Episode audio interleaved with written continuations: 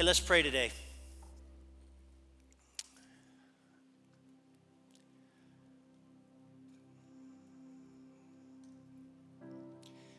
Father in heaven, hallowed be your name.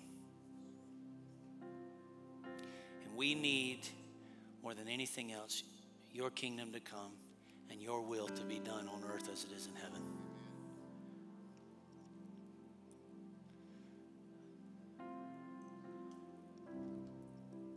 Need your presence.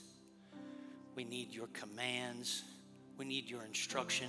More than anything else, God, we need your help. We don't have the wisdom that we think we have. We can't bring the change that we think we can bring. None of us knows as much as we like to pretend that we know. God, we need your help. In our hospitals that are filled with sick people, we need your help. In our schools that are filled with scared people, we need your help in our communities that are filled with people full of hurt and trying to figure out what's going on and how we're supposed to leave and or lead and live our lives, God, we need your help.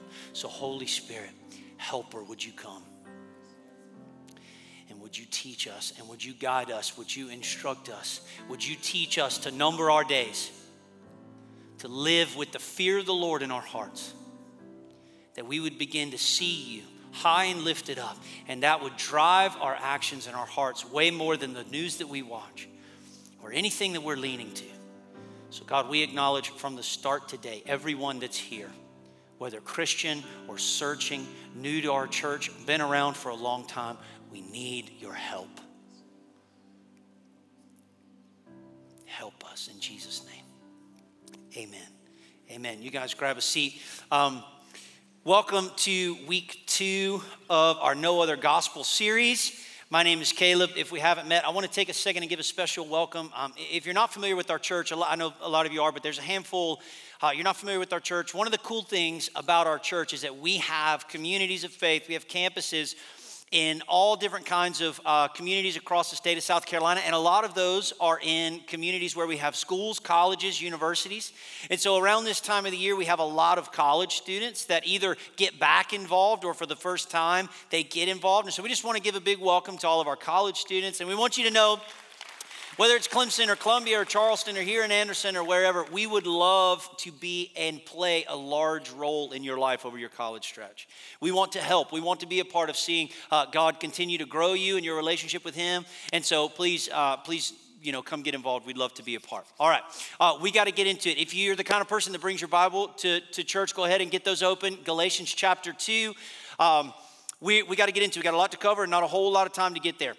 Let me explain sort of what we're trying to do in this series. Brad, if you missed it last week, go back and watch Brad's message. This No Other Gospel series, we're trying to do something specific.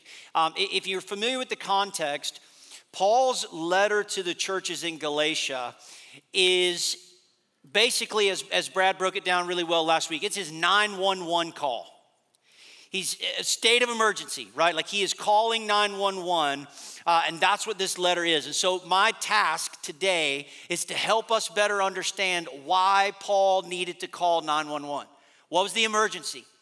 And for us to kind of break down the context of that emergency and to then ask ourselves the question are some of the same emergencies in our church today? So let's look at this definition of the gospel that we've been working off of. Turn your eyes to the screen and let's look at this together. Let's read this together. Ready? Let's go.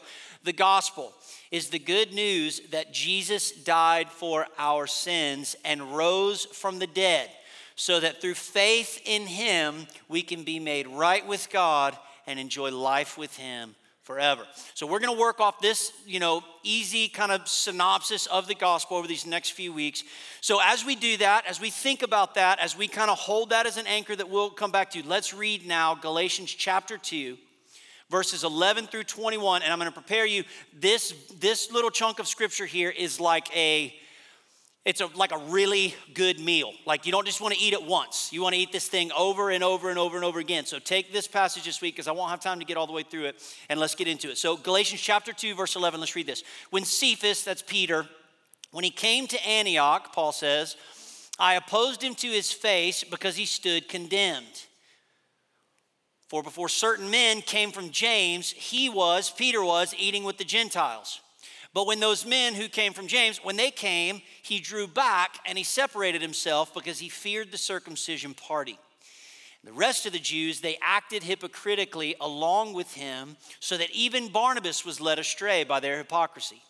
But when I saw that their conduct was not in step with the truth of the gospel, I said to Cephas, I said to Peter before them all, if you, though you're a Jew, are living like a Gentile and not like a Jew, how can you force the Gentiles to live like Jews?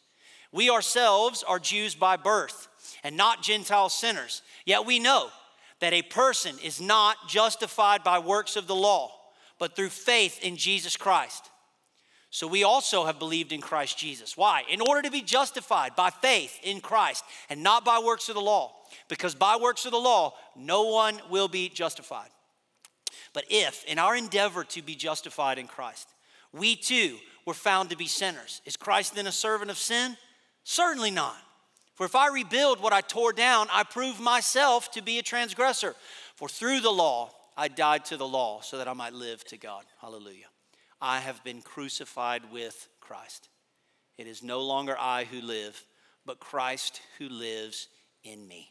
And the life I now live in the flesh, I live by faith in the Son of God who loved me and gave himself for me.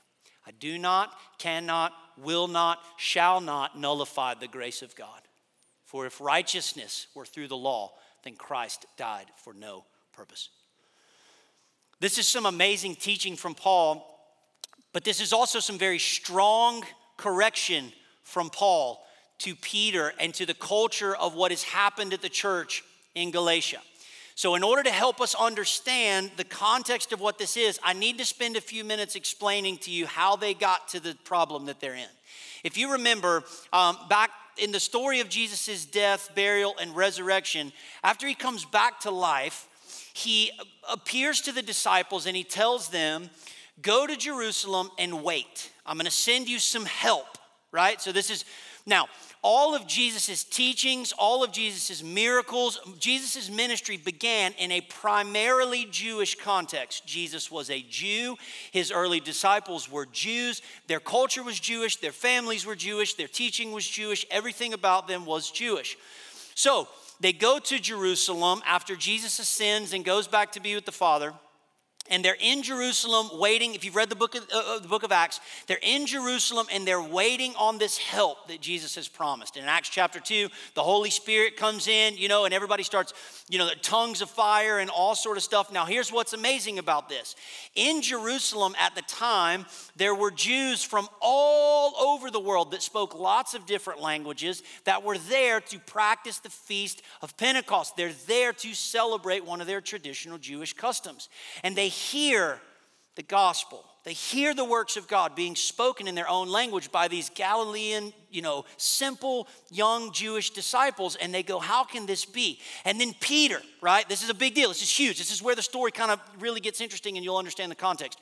Peter stands up and he gives this sermon to this large, predominantly Jewish crowd about and walks them through basically, if you go read Acts chapter 3, the story of God's promises to Israel and the way that Jesus Christ, who died, buried, and was resurrected and ascended, how he was the fulfillment of all of the promises that God has made to Israel. He was the Messiah who came to not do away with, but to fulfill and complete the law that they had been given. And he basically says, Jesus is the guy you're looking for, and you guys just killed him. And they're gutted right? And so they were like, What do we need to do? And he says, You need to repent and be baptized in the name of Jesus Christ, right? So the thousands are added that day. Lots of people are baptized. And what do you have? You have these Jewish men and women who are now believing in Christ and they're trying to figure out how do we practice our life now as Jews in our customs, but we believe that Jesus came to be the fulfillment of this. This is the unique culture happening in Jerusalem. Well, you fast forward several chapters. The church is growing, miracles are happening, people are coming to faith, they're being baptized, and then something happens, right? Acts chapter 10, Peter. Peter, again, gets this vision from God. This blanket descends on the earth, and in this blanket are all the animals that are traditionally unclean to the Jews, right? Shout out to everybody who had bacon this morning or this week or every day of your life, like good people. And you and you and he sees these animals come down, right? And basically, what God shows and reveals to Peter in this dream is that what God has made clean, no man can call unclean. And he says, Rise, Peter, kill and eat, right? And on the right here on the verge of hunting season, we're like, Yes, thank God for this command. And then Peter goes, remember, Peter's Jewish, right? So Peter goes, Well, God, I would never do this, right? Like, I don't eat the things that you've deemed unclean. Like, I would never do this. And God says, No, no, no, no, no. Things are changing. I've made it all clean. Don't call it unclean. And Peter's interpretation of this vision, okay, is that this gospel that had been advancing and moving primarily in a Jewish context is now going to be going to all of the Gentiles in all of the world. Now, you imagine how and why to Peter this was such a massive deal because he then begins to preach the gospel. And the same Holy Spirit that, that fell in Acts chapter 2 on all of the Jews, it falls now on the Gentiles. Which, by the way, for me and you, that's really good news. Gentiles, welcome to church this morning. So he sends this report back to Paul and to the, to the leaders at the church of Jerusalem. They're like, hey guys, heads up, we can't just teach this in the synagogues anymore. We got to go to the temples, we got to go into the marketplaces, we got to start preaching this gospel to everyone because it's not just available for Jews. This now is good news available to the whole world. So then Paul, right, he gets on the, lay hands on him, he gets anointed with the ghost, he gets, he starts heading out to islands all over the Roman world, and he's preaching the gospel and he's planting churches, right? This is the origin of the church that's happening in Galatia. Okay. So, 15 years after that, right? 15, 16, depending on what books you read. Paul hears that Peter, the same Peter, by the way, who preached the gospel to all the Jews who were saved in the book of Acts, the same Peter who received the vision from the Holy Spirit that the gospel was now not just good news for Jews, but good news for Gentiles. That same Peter is now he's backslidden so far in his understanding of what Christ came to do that he's refusing to even eat with Gentiles because there's this group that's come in and they're trying to convince all of these Gentile believers, me and you, okay, that in order to be saved, not only do you need to believe in Christ, you also need to observe the Jewish customs, which means circumcision, right? So if you're an adult Gentile male and you were not circumcised at birth, that meant your entrance into the church all the things you need to eat and not eat, all the things you can drink and not drink, all the ways that you would practice this. And Paul's going, Peter, how did you mess this up? You're a Jew and you don't even live like one. How are you trying to convince all these other people that aren't even Jewish to live like them? And he just and he gets right in Peter's face, right? And he's like, dude, you missed the point. So his 911 call trying to fix what Peter has done into the church is, is at a really interesting time. Do you want to know the results of what Peter is doing? It's causing chaos and confusion in the people that are trying to come to Christ in the region of Galatia. Do I need to do this? Do I need to not do this?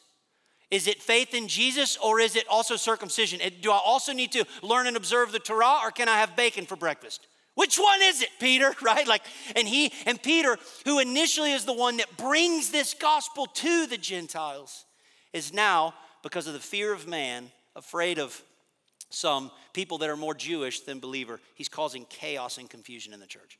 This is the 911 call. And this is why this series is called No Other Gospel.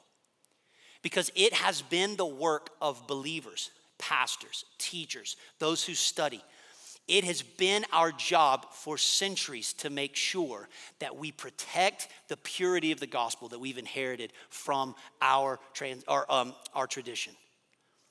It all throughout times, there have been ways and spaces where other gospels have snuck into the church.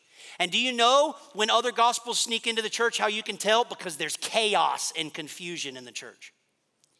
That's why I offer, I think that now is probably the most prophetic time we could ever be reading the book of Galatians together as a church and going through it because there's chaos and confusion in our communities all around us. And we need the gospel of Jesus Christ to come and help us right now and provide the clarity that we need.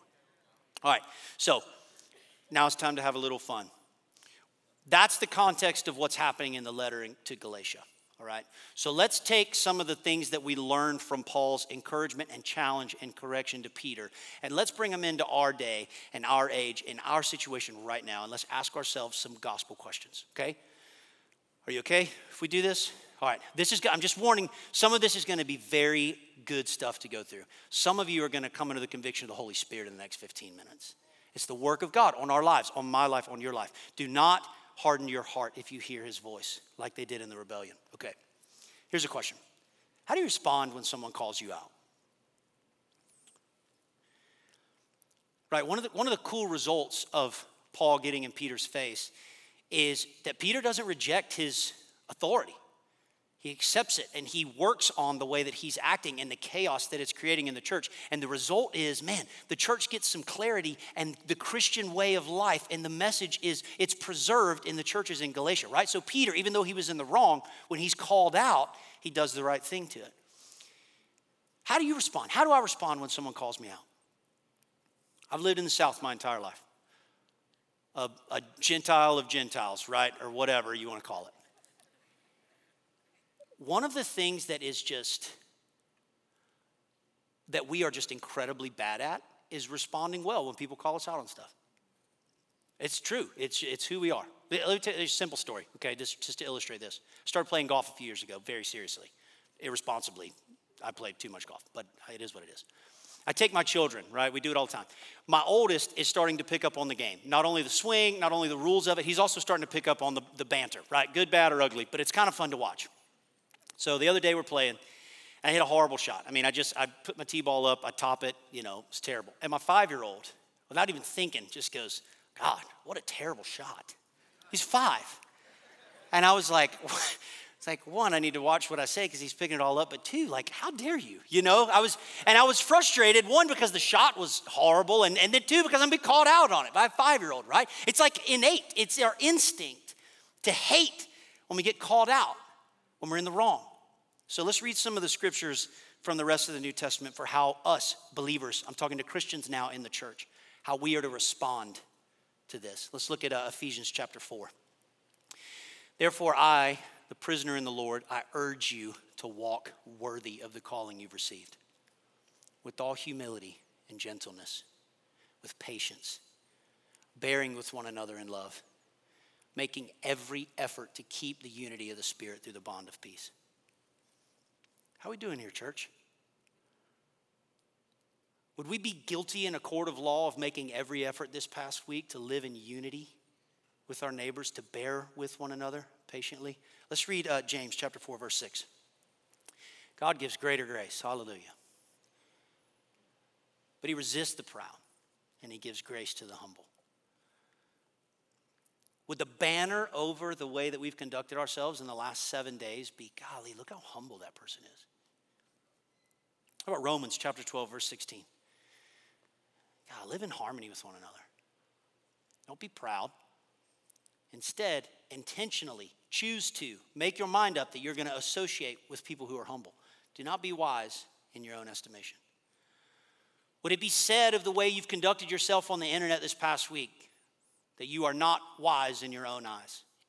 That you have made the effort to live peaceably with one another? Probably, if you're like me, the answer is well, absolutely not, right? So, what do you do? What do we do? When we're confronted with this culture that says, maybe we've added some things or taken away some things or changed some things about the gospel, and we get confronted with some instruction, how do you respond? How do I respond when someone calls me out? We are to be, as Christians, in the family of God, in the house of God, right? We are to be very careful with the way that we respond when a brother or a sister speaks to us when we're in error to make sure that our heart is ready to receive correction, right? Paul says, When I thought like a child, I acted like a child. But then when I grew up, I put away my childish thinking. Do you know what children think when they do something wrong? How do I get away with this? Do you know what adults think? How do I get rid of this? There's this thing in my life and it's not good for me. And a child thinks, how do I get away with this? How do I keep hiding this from people? And a Christian, a mature, growing adult believer says, how do I get rid of this because it's not good for me? And we don't need to just sit around and wait on someone to call us out. We should be setting an example for our culture by actively going after people who will look into us, look into the way that we're living, look into the way that we're conducting ourselves, and say, hey, will you keep an eye on me and make sure that I'm kind of Keeping it together? I'm gonna press here for one second and then I've had my fun and I'll move on. I know men in this church, you'll change everything about your conduct.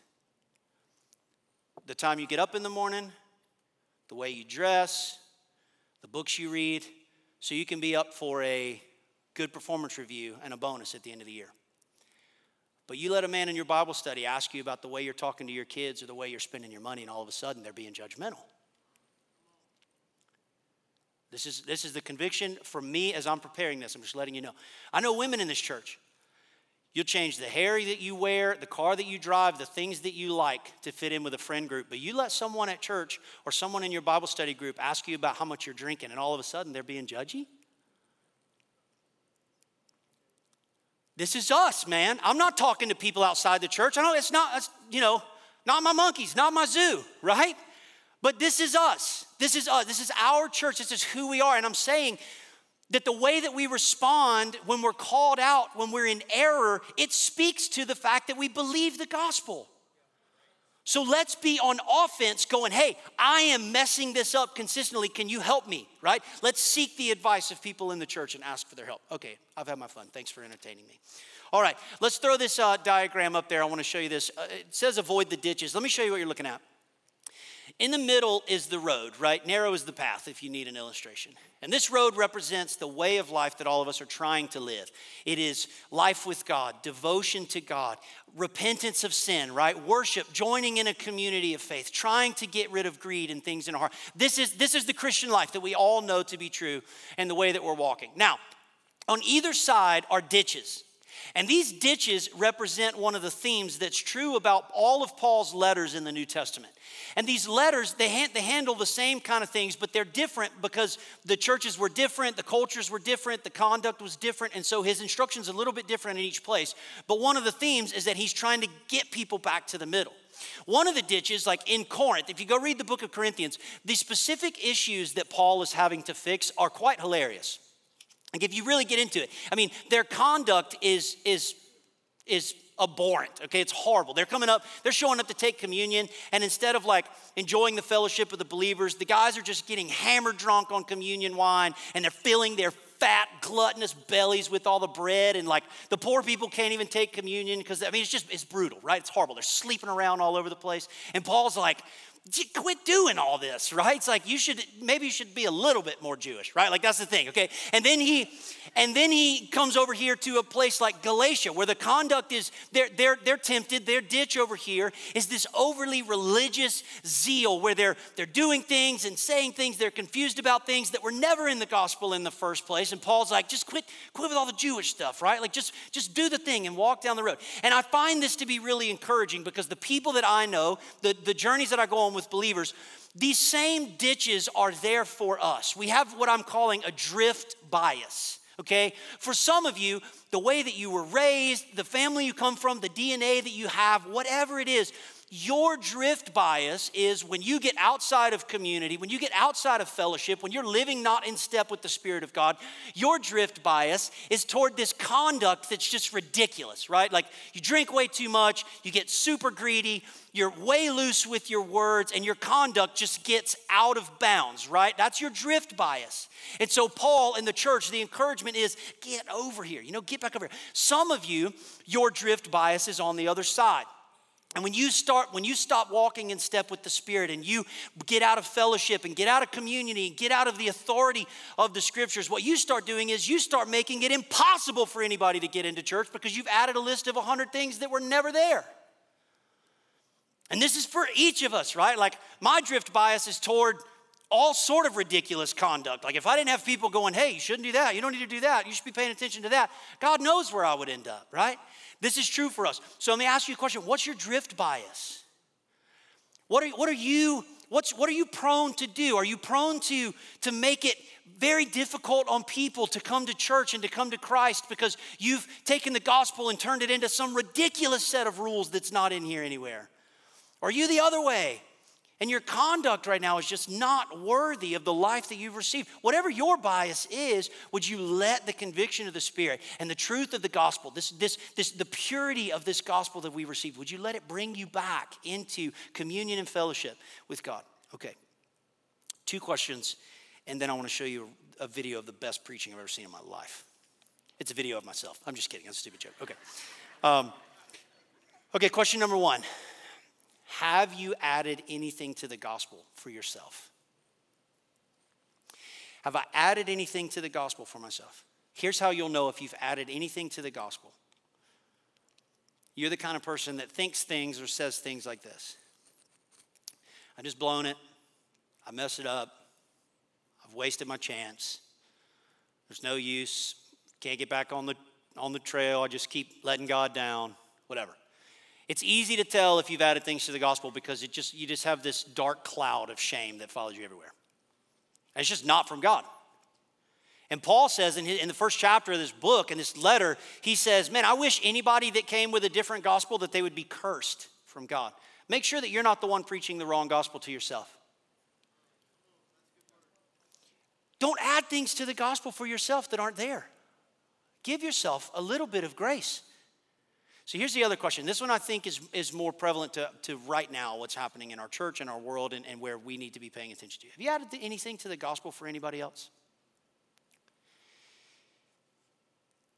Is it faith in Christ and votes Republican or Democrat? Is it faith in Christ and believes the exact same thing you do about masks or vaccinations or or you know, whatever else is happening in the world today?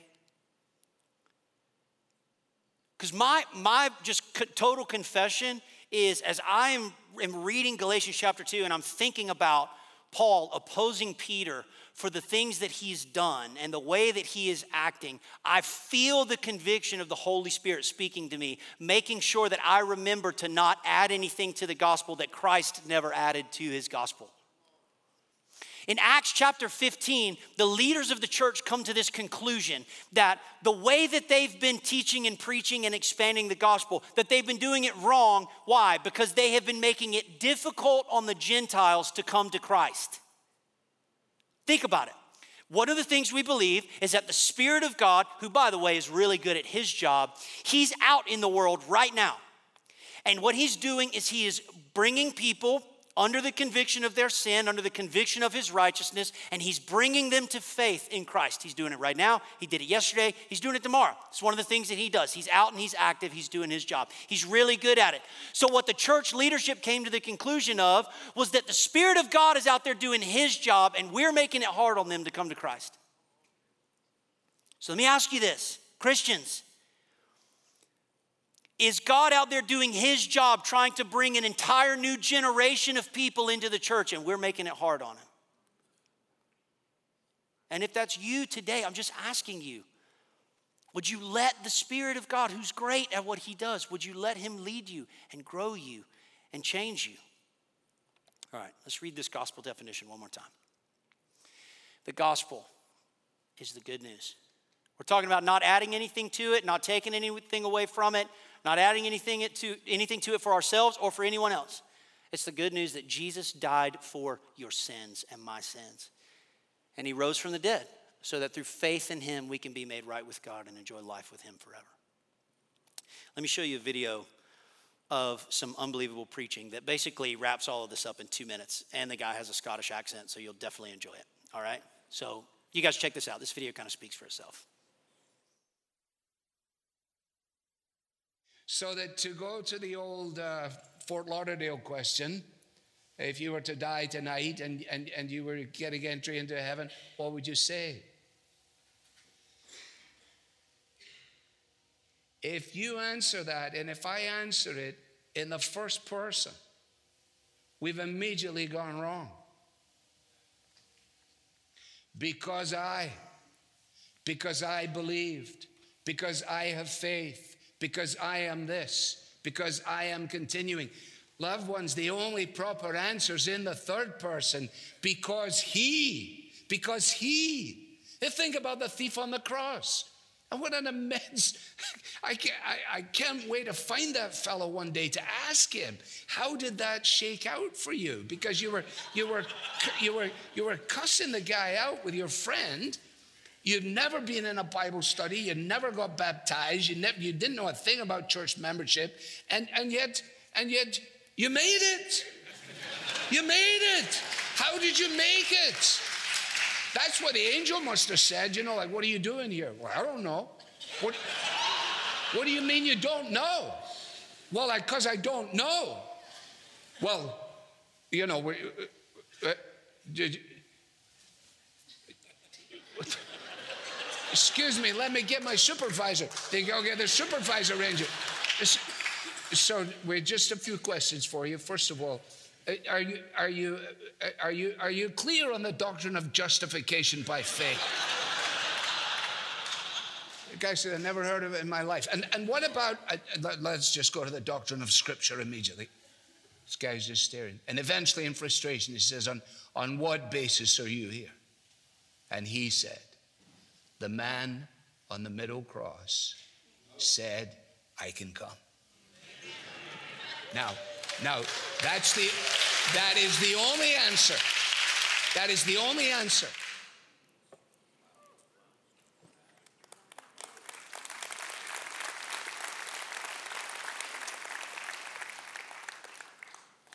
The man on the middle cross said we could come. And that's the gospel that we have to work together to remember. And you get it wrong sometimes, and so do I. And we need each other and the correction of the scripture and the conviction of the Spirit to make sure that the gospel keeps moving forward.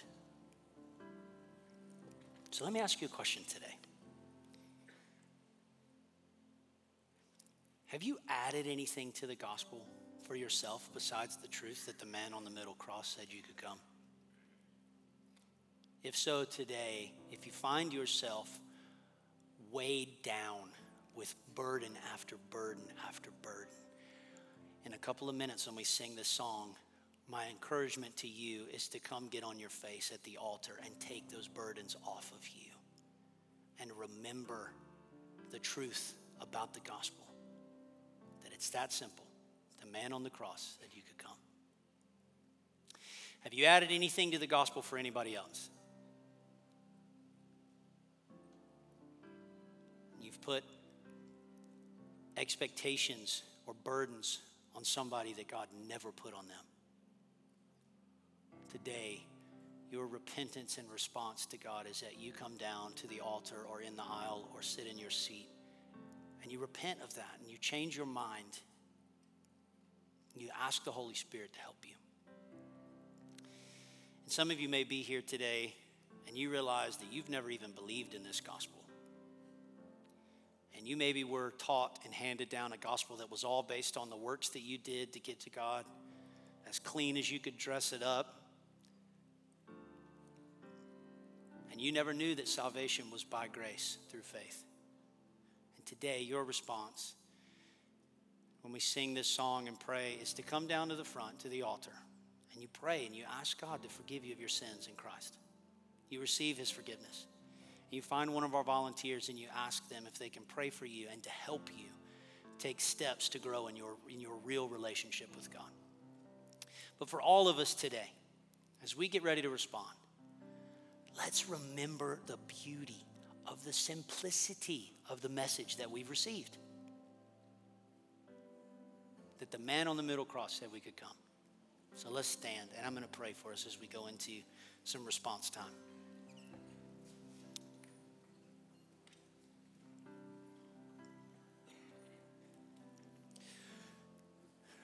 Father, it's never it's never not surprising to look at the generosity that you have toward the world and not just be blown away. We repent today, Father. Corporately, as a church, as the church, as your body, individually, as people trying to walk in step with the Spirit, where we have added to the simplicity of your message, God, we're sorry and we want to change our minds. We want to have the eyes to see the size of your heart towards sinners. We want to conduct ourselves in a way that brings people into, not forces them out of the kingdom of God. We want to be a city set on a hill. And in order to be there, God, we understand that we need to be at the core of our being completely confident in the righteousness that comes in Christ alone. So, God, over these next few minutes, Holy Spirit, would you come and speak loud and clear to all of us who need to respond to those of us who have been walking in a way that needs change. Would you help us? To those who are on the brink of salvation today, Holy Spirit, would you encourage them to move in these next few minutes, to bring them to saving faith? God, we bless you. We love singing and worshiping you in Jesus' name.